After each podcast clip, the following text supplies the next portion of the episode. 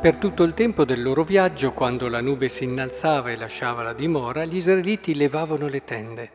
Se la nube non si innalzava, essi non partivano, finché non si fosse innalzata, perché la nube del Signore, durante il giorno, rimaneva sulla dimora e durante la notte vi era in essa un fuoco visibile e tutta la casa di Israele per tutto il tempo del loro viaggio. È bello vedere in questa nube, se affrontiamo l'Antico Testamento, anche come lo affrontavano i padri. E I padri avevano un modo, una loro ermeneutica interpretazione propria della scrittura. Pensate alla vita di Mosè, di San Gregorio di Nissa, il più mistico dei tre cappaduci, che ci aiuta a cogliere anche quello spirito che va oltre l'episodio storico in senso stretto. E allora è bello vedere nel popolo di Israele la figura di, dell'uomo di Dio, dell'uomo di Dio che non ha il suo criterio nell'andare, ha energia e allora va avanti, ha un'intuizione, ma si attiene a quello che di volta in volta il Signore, in questo caso è la nuvola, e gli mostra e gli indica il segreto dell'uomo di Dio, il segreto dell'efficacia delle sue opere. Non sta nelle sue qualità e nelle sue risorse, non sta in un'efficienza di stile umano, ma piuttosto è in questa capacità di saper riconoscere Dio, la sua volontà, le sue ispirazioni, le sue indicazioni e fare quello che il Signore gli dice di fare.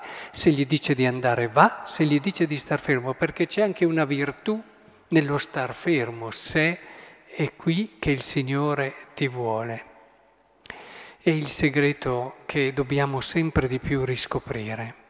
Troppo spesso, perdendo questo spirito di fede, eh, ci lasciamo prendere da un attivismo, da una considerazione semplicemente umana di quello che facciamo, quando invece noi siamo qui per realizzare il sogno di Dio, il suo capolavoro, la sua opera. E in questo spirito e in questo senso credo che sia molto importante anche saper leggere il Vangelo di questa sera in questa prospettiva, perché lo si può vedere subito riferito alla fine del mondo, ma anche, come anche il brano delle zizzanie, eh, la si può leggere che alla fine verranno separati i buoni dai cattivi, ma la si può anche leggere dall'altra prospettiva del Signore che a quelli che volevano andare a togliere, no, ferma, aspettiamo che arrivi la fine. Il Signore che dà tempo, il Signore che dà tempo. E anche qui si può vedere questa rete che abbraccia tutti e, e questo abbraccio c'è fino alla fine. La fine del mondo è una cosa, noi tante volte l'anticipiamo con i nostri giudizi, col nostro non credere più in quella persona, col nostro non avere fiducia che questo o quell'altra persona possono cambiare o migliorare.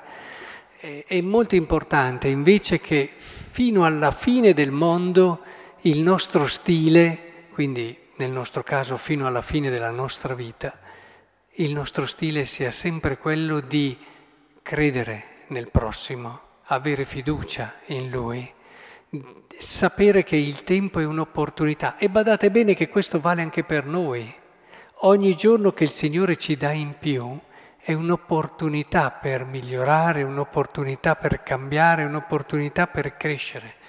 Che disastro quando siamo così attenti a come devono cambiare gli altri che non guardiamo alle tante cose che dobbiamo cambiare noi.